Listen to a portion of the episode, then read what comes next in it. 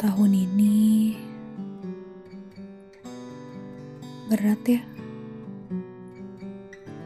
Ujiannya berbarengan tidak diberi jeda.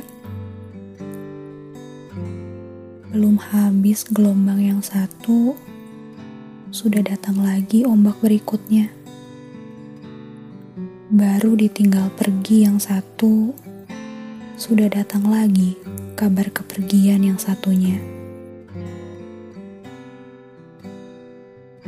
Tiada hari tanpa berita duka. Antara kabar duka dan kabar dalam negeri sudah tidak ada bedanya.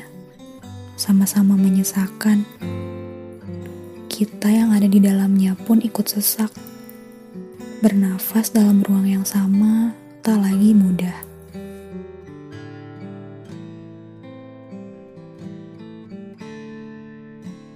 Beberapa orang marah Keadaan seperti ini seakan tidak punya tombol berhenti. Ada saja yang diuji setiap hari. Ujian diciptakan untuk menguatkan, dan ujian hanya diberi sesuai kemampuan. Hukuman diciptakan untuk menyadarkan, dan hukuman hanya diberi bagi yang pantas mendapatkan. Pertanyaannya, kita ada di mana?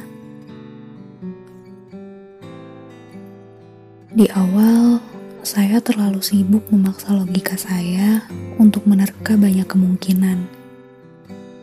Kalau dihitung, sudah ratusan kali menerka ribuan peluang. Ya, peluang untuk bertahan di situasi ini atau malah tepatnya peluang untuk keluar dari situasi ini kalau ego boleh berbicara.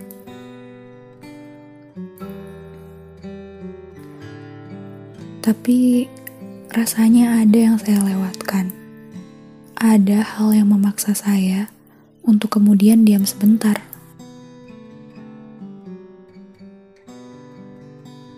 Gimana kalau nggak melulu soal logika? Gimana kalau memahami semesta memang gak perlu pakai logika? Logika manusia cuma sebesar kepala. Luasnya semesta bahkan laut pun gak sampai. Sekedar membayangkan saja sudah melelahkan sebenarnya. Apalagi memaksa selalu dipikirkan.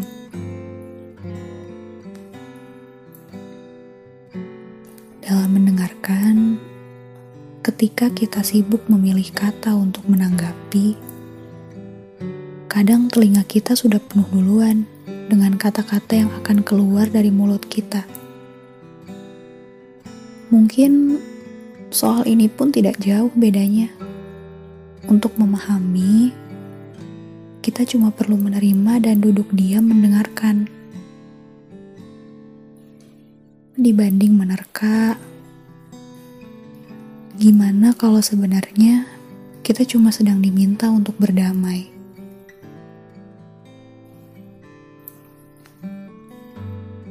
Berdamai dengan banyak hal yang sudah kita musuhi untuk waktu yang terlalu lama, yang membuat kita terus-terusan berlari, memaksa kita sesuai dengan ekspektasi, yang membuat kita sibuk memeriksa pencapaian orang lain tapi lupa mendengarkan mimpi sendiri.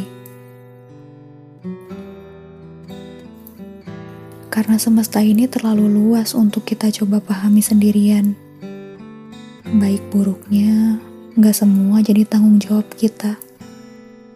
Arti dari setiap peristiwanya nggak selalu harus ketemu jawabannya sekarang.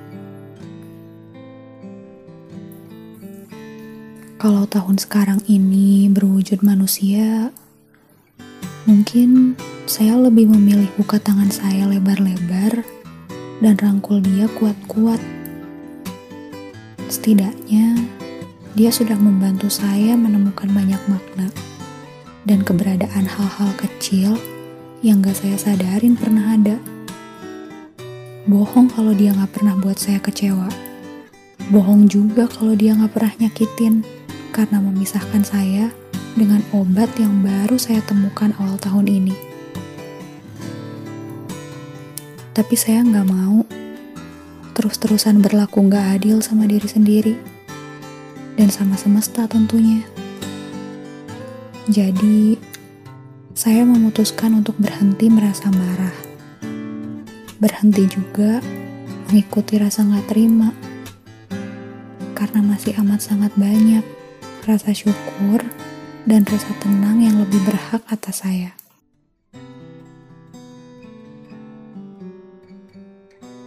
Oh ya, kemarin sebelum saya meluncurkan episode ini, saya sempat menawarkan, apakah ada titipan yang ingin dikeluhkan?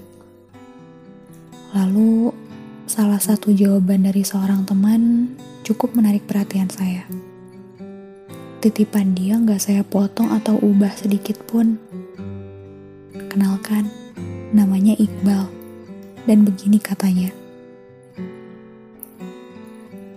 Kadang ngerasa iri dengan pencapaian orang lain.